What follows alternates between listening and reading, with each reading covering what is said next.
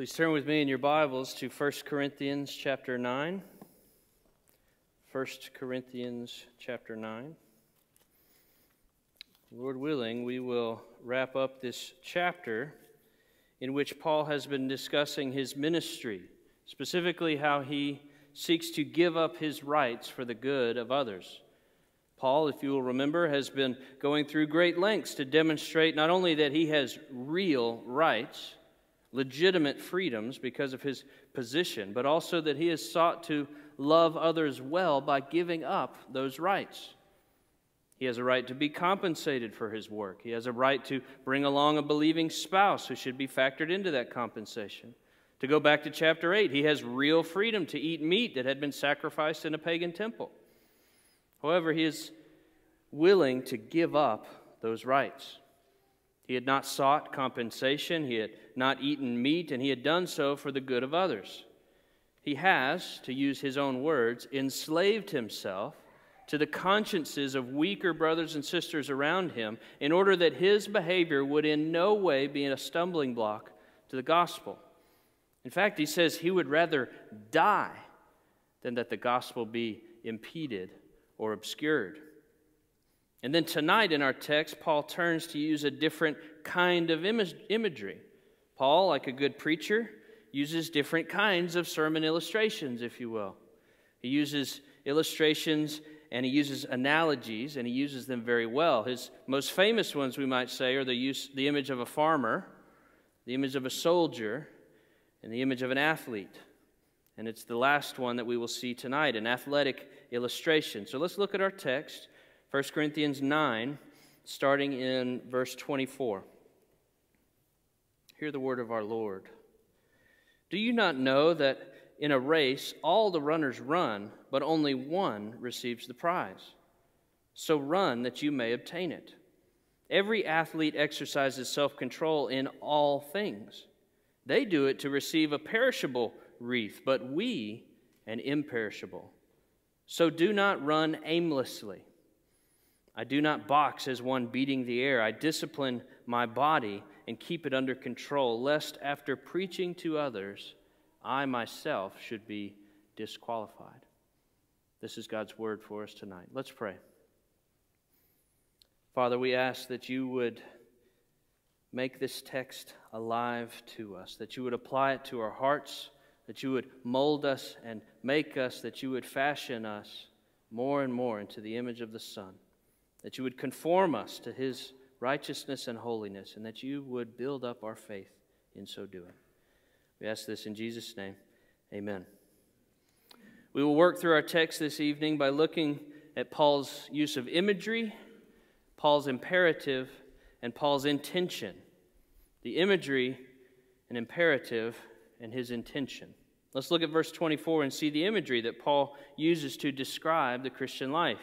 He says, do you not know that in a race all the runners run, but only one receives the prize? Paul here is connecting with his Corinthian audience by using a bit of shared cultural knowledge as the base of his illustration for the Christian life. Corinth, as we've previously learned, is a very wealthy and very influential city. And part of that influence came from the athletic games that took place within the city. There were four major types of athletic competitions in that region that were regularly held. One was the Olympics, which we've all heard of. Another two were the Pythian Games and the Nemean Games, but of relevance to us are the Isthmian Games, which I'll call the Corinthian Games simply because it's easier to say. They were held on the Isthmus of Greece. And so these Corinthian Games were held every few years, and they were significant in the city's culture. From a very young age, elementary school age, young boys and girls destined for the games would be put into rigorous training cycles. They would attend special schools. They would be taught by special tutors. They would be put under special diets. They were called to follow demanding exercise routines in order to one day, hopefully, have a shot at competing in the Corinthian Games. And the goal was to produce a child that possessed a noble soul on the inside and an excellent body on the out.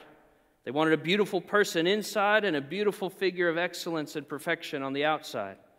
Boys were raised in this way to compete at the highest levels, and girls would train also, not necessarily to compete in the same ways, but in order that they would be fit mothers for future athletes, that they would be good stock for future competitors, we might say. And all of Paul's readers would be familiar with the impact of these games.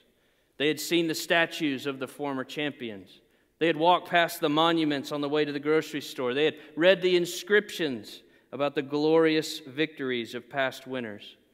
They knew about the money, they knew about the fame, the glory, but they also knew about the training, the self discipline required to compete at the highest of levels. These athletes were just as committed to their craft as athletes today. Today, it's not uncommon for the premier talents to have special nutritionists on the payroll to help them with a proper diet, dedicated trainers to help them exercise in the most effective ways. And back in Corinth, you'd have the same. For example, a hopeful participant of the Corinthian Games had to take a vow, an oath before they competed, that they, would, that they had taken 10 successive months to follow this rigorous regula- regulation of training. A regular guy off the street couldn't just jump into the competition. You were unqualified to even get in the starting blocks unless you had worked towards the goal with intentionality, with exemplary dedication and discipline. And so it doesn't take too much cleverness to see why Paul would use such an athletic metaphor in his sermon. Nobody stumbles into success in the Corinthian games. And so, too, nobody stumbles into faithfulness in the Christian race without effort, without discipline, without intentionality. That leads us to our next point. Look at the end of verse 24, and we see Paul's imperative. Paul's imperative to the Corinthians. He says, Do you not know that in a race all the racers, all the runners run, but only one receives the prize? So run that you may obtain it. Run in a manner that will win you the prize. That is the driving imperative of this whole passage. Run in a manner that will make you successful, that will get you the medal, that will earn you the ribbon. And to do that, you must have self control. Verse 25 Every athlete exercises self control in all things. Bums don't make it to the podium. The lazy man will never earn the prize. That's true in the Corinthian games, it's true in life in general, and it's true in the Christian life exertion is required if you are to succeed. And Paul is making the argument from the lesser to the greater. He points out that the athletes would do all of this straining and striving for a temporary prize, but Christians work for something better. They do it for a perishable wreath. This crown that they would be given to the victor was a little bit of woven garland made of laurel or pine. That's what they were fighting for. Something that was dying and disintegrating from the moment it was placed on the victor's head. That's what they wanted. And they were willing to strain and to strive and to toil for such a fleeting prize. And so the argument is how much more should we as Christians strive for victory when we've been promised an eternal prize, an imperishable prize? We discussed this last week when we looked at verse 23, where Paul talks about being motivated by the goal of sharing in the blessings of the gospel. Those blessings we saw were the, were the things promised to every believer, the blessings of of an inheritance kept for us in heaven. Blessings which are imperishable. They won't fall apart. They aren't some dying set of twigs stitched together and placed on our head that will rot and be gone tomorrow. We're striving towards the goal of a permanent, glorious, benevolent reward that God is holding for us in heaven. If they will exercise discipline, if they will work and give blood, sweat, and tears for such a fleeting prize, how much more should we be willing to do the same? That's, that's the argument. A couple of quick notes before we move on to the specific instruction. I want us first to notice the discontinuity with Paul's illustration. Every sermon illustration breaks down at some point. But we need to note the particularly glorious way that Paul's illustration breaks down. The competitors in the Corinthian games would train and labor in order to win a prize. A prize, not prizes. There was only one victor. and necessarily so. There can only be one gold medalist, there can only be one Super Bowl champion. But unlike earthly competition, the Christian race is not one with a single winner. In fact, the more we strain and strive and labor in our Christian race, the more we see that we are actually encouraging and aiding and supporting others in their Christian race. Our goal isn't for us to win and others to lose. In fact, it's kind of the opposite of what Paul is arguing in this entire chapter. Paul strains and he strives in the Christian race so that more and more people would join him in their Christian race and that they would be successful in gaining their own prize. There is no competition between Christians in the race. There's no competitiveness. There's no rivalry among us. In fact, the New Testament makes very clear that that should be thrown out entirely. Our progress in the Christian race is usually evidenced by how well we are aiding others in their Christian race. Have you ever thought about that? We could say it another way. One way we know how well we're doing in our own Christian race, our own marathon of the Christian life, is to see how we're doing at helping other people in their race. We could see our progress as a disciple of Christ by looking at our fruit in discipling others, the fruit of helping others along in their race. And so the question for all of us is this How am I doing at encouraging others in their Christian race? How am I doing at pointing others back to Jesus, in spurring them on in their Christian journey? Are you a better racer? Are you a better discipler? A better Christian friend and mentor than you were a year ago? 10 years ago? Am I praying for those that are struggling in their race? If not, then this may be an area where you need intentionality, where you need to exercise to, to use another illustration, we may need to shed a few spiritual pounds in order to run our race with greater effectiveness. But another thing we ought to mention before we move on to verse 26 is this. Some people take Paul's instruction in these verses to mean that Paul is talking about his own salvation. They conclude that Paul is talking about his own final salvation when he's talking about his race. And that Paul is here telling everybody that he is straining and striving and working in this life because he's afraid of losing the prize, which is his salvation. I don't think Paul is saying that.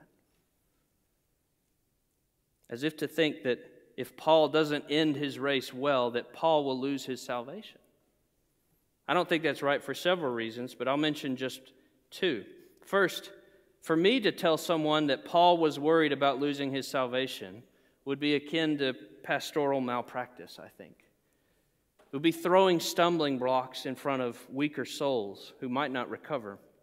And the logic is this if Paul, if the mighty apostle, the one anointed by God Himself, commissioned by Jesus on the road to Damascus, if Paul was unable to know that he was saved, if he was unable to gain any assurance of his own salvation, then what hope do we have of ever gaining any assurance of our salvation? That's a valid question for those who interpret it the other way. But secondly, I don't think this passage is talking about Paul losing his salvation because it doesn't fit with the rest of Paul's theology. We don't even have to leave this own letter to make that clear. If you want, you can flip back to chapter 1 I want to point out one thing. Paul makes it clear in chapter 1 about what he thinks about perseverance in the Christian life.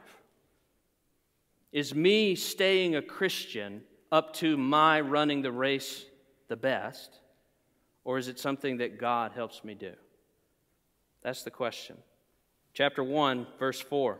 Paul giving thanksgiving to God because of the Corinthians. He says, I give thanks to my God always for you because of the grace of God that was given to you in Christ Jesus, that in every way you were enriched in him in all speech and in all knowledge, even as the testimony of Christ was confirmed among you, so that you're not lacking in any gift as you wait for the revealing of our Lord Jesus Christ, verse 8, who will sustain you to the end, guiltless in the day of our Lord Jesus Christ.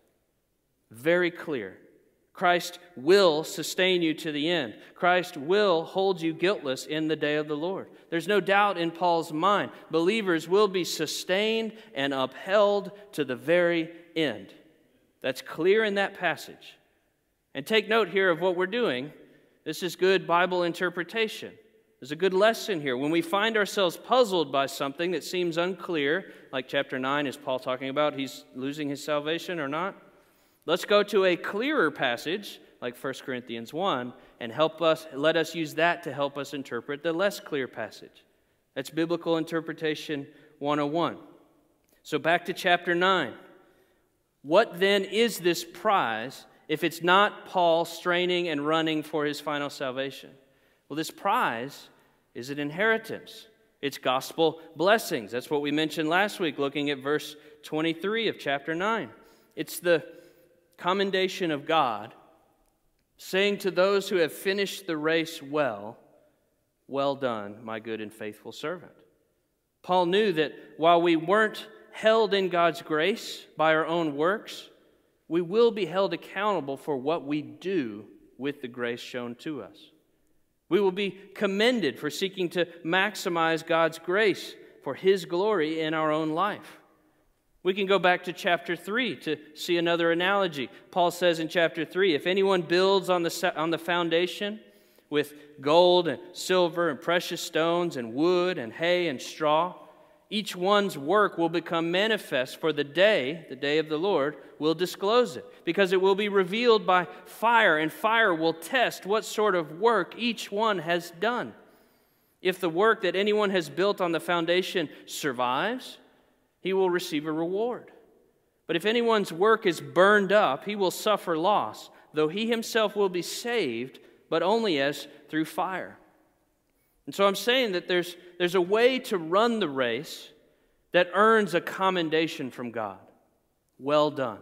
Your works have stood the test of the fire, and you will receive a reward. But there's also a way to wash up on the shores of heaven like a shipwrecked sailor with singed trousers, so to speak. And we don't want to be that. We want to run towards our prize with zeal and intentionality, with effort and with self discipline. So, back in chapter 9, we've seen Paul's use of athletic imagery, and we've seen his imperative run the race that you may win the prize. Now, let's move on and see Paul's intention. Verse 26.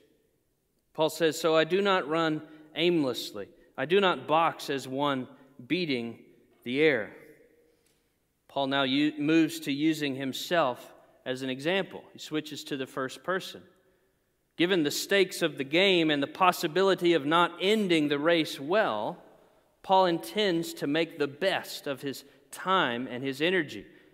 He says he doesn't run aimlessly, he doesn't just wander around with zeal but no direction. He isn't haphazard in his faith. He has a direction, he has a destination, a prize in mind the whole time. As I was thinking about this sermon, I tried to come up with another image that might capture this of zeal without direction. And the Lord brought to mind my recent tour of duty in the worship care hallway. Rebecca and I were given oversight over the three year old class, which, in God's good grace, was at max capacity that day. And so we took them all downstairs. We walked into the classroom, and they erupted in joyful, playful chaos. Truckloads of energy in a small, confined space. So we made the split second decision to let's go out to the playground. We turned them all out to the playground, and as they walked out the, the hallway doors that open up onto the playground, Squeals of joy erupted, and they raised their arms as they were running out onto the playground, scattering and streaming everywhere. They had no idea where they were going, why they were going that route, but they were full of zeal and joy, and they were just running amok. That's what can happen in the Christian life. We can steam ahead with varying levels of zeal, but with no clear direction or goal.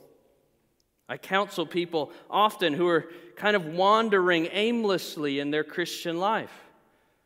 They just kind of float along. They're kind of like driftwood on the current, content in their drifting, having no clear goals and applying no real effort. As long as they're not disturbed too much by some trial or some kind of discomfort, if they were honest, they would be happy to coast the rest of their Christian life.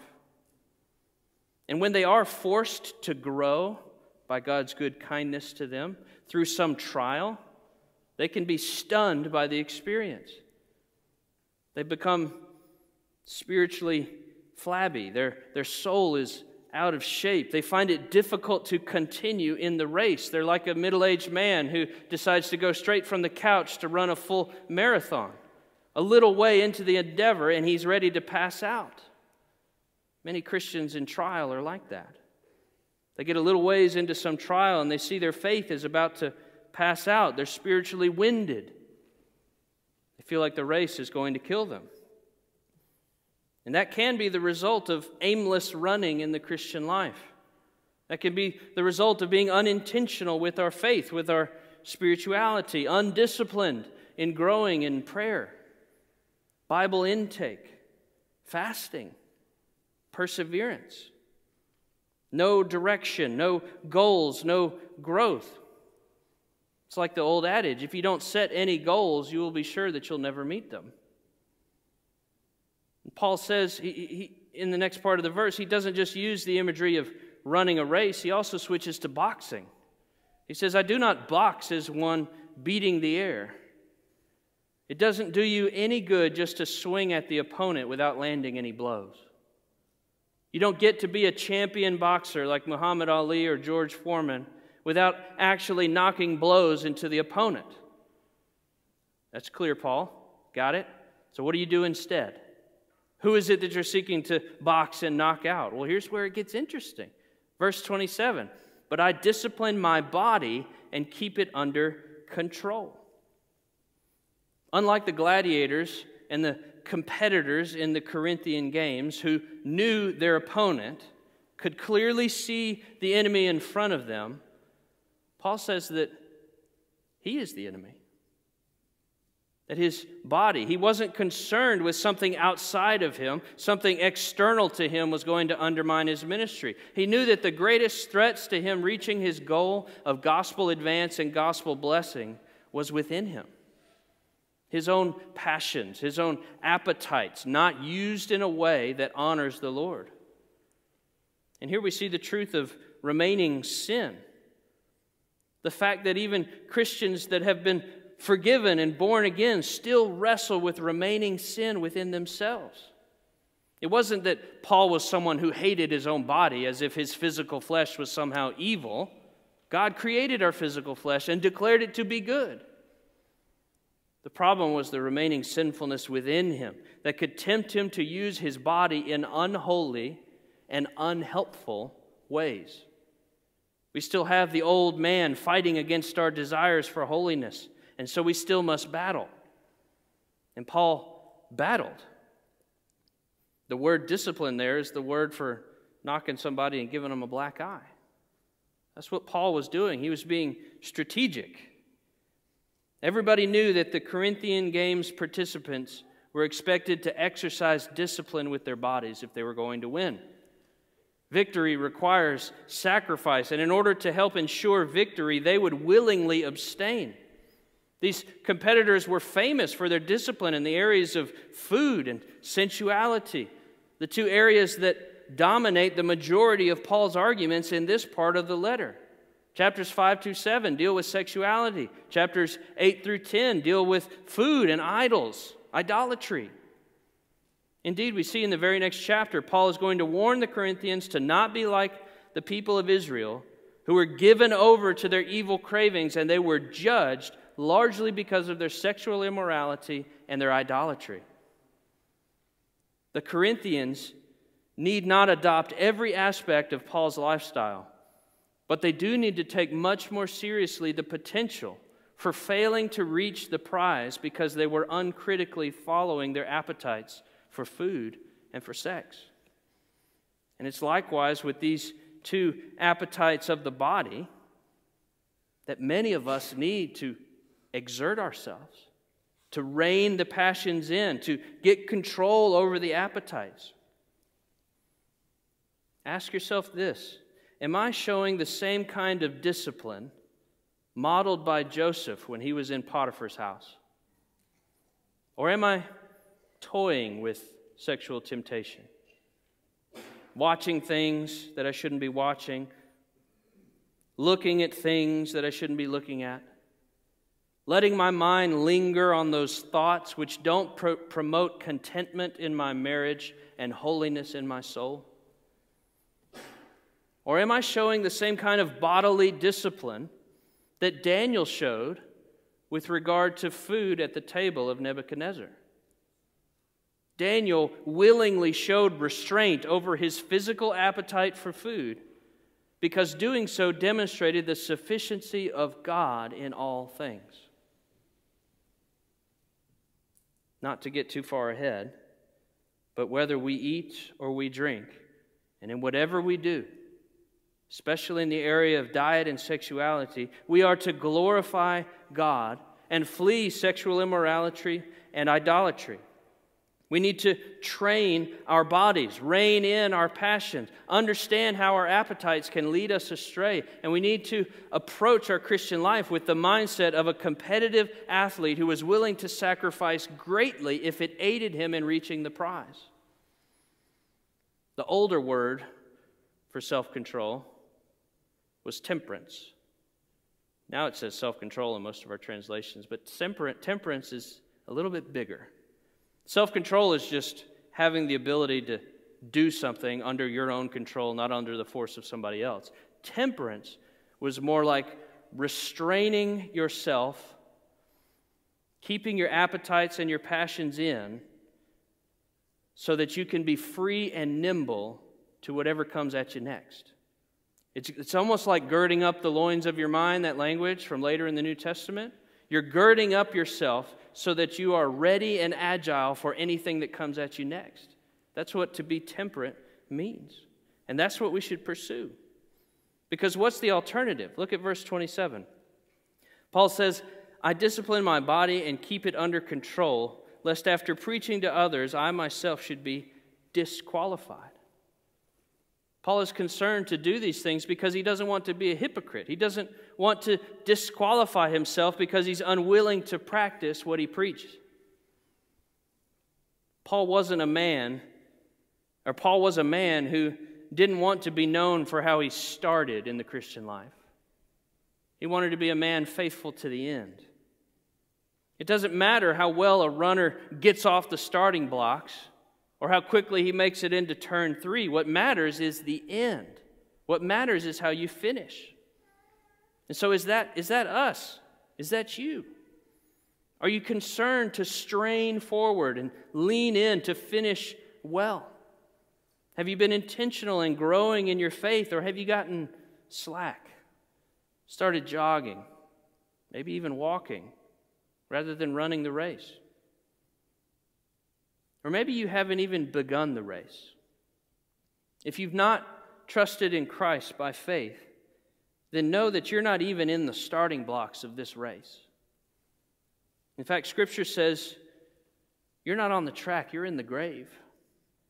You're dead in your trespasses and sins. You may think that you're alive. You may say, Well, I'm doing okay. But God would have you know that every moment that you spend not worshiping Him, not honoring Him, not submitting to Him and His Word, is another moment that will count towards your eternal judgment in hell. God has created each and every one of us so that we would be in fellowship with Him. And when we refuse to do that, when we refuse to worship God through Jesus Christ, we're rejecting the offer of God and earning for us a prize. But not a prize of garland, but a prize that's imperishable of eternal misery and torture in hell. That's what awaits the unconverted. But it doesn't have to be that way.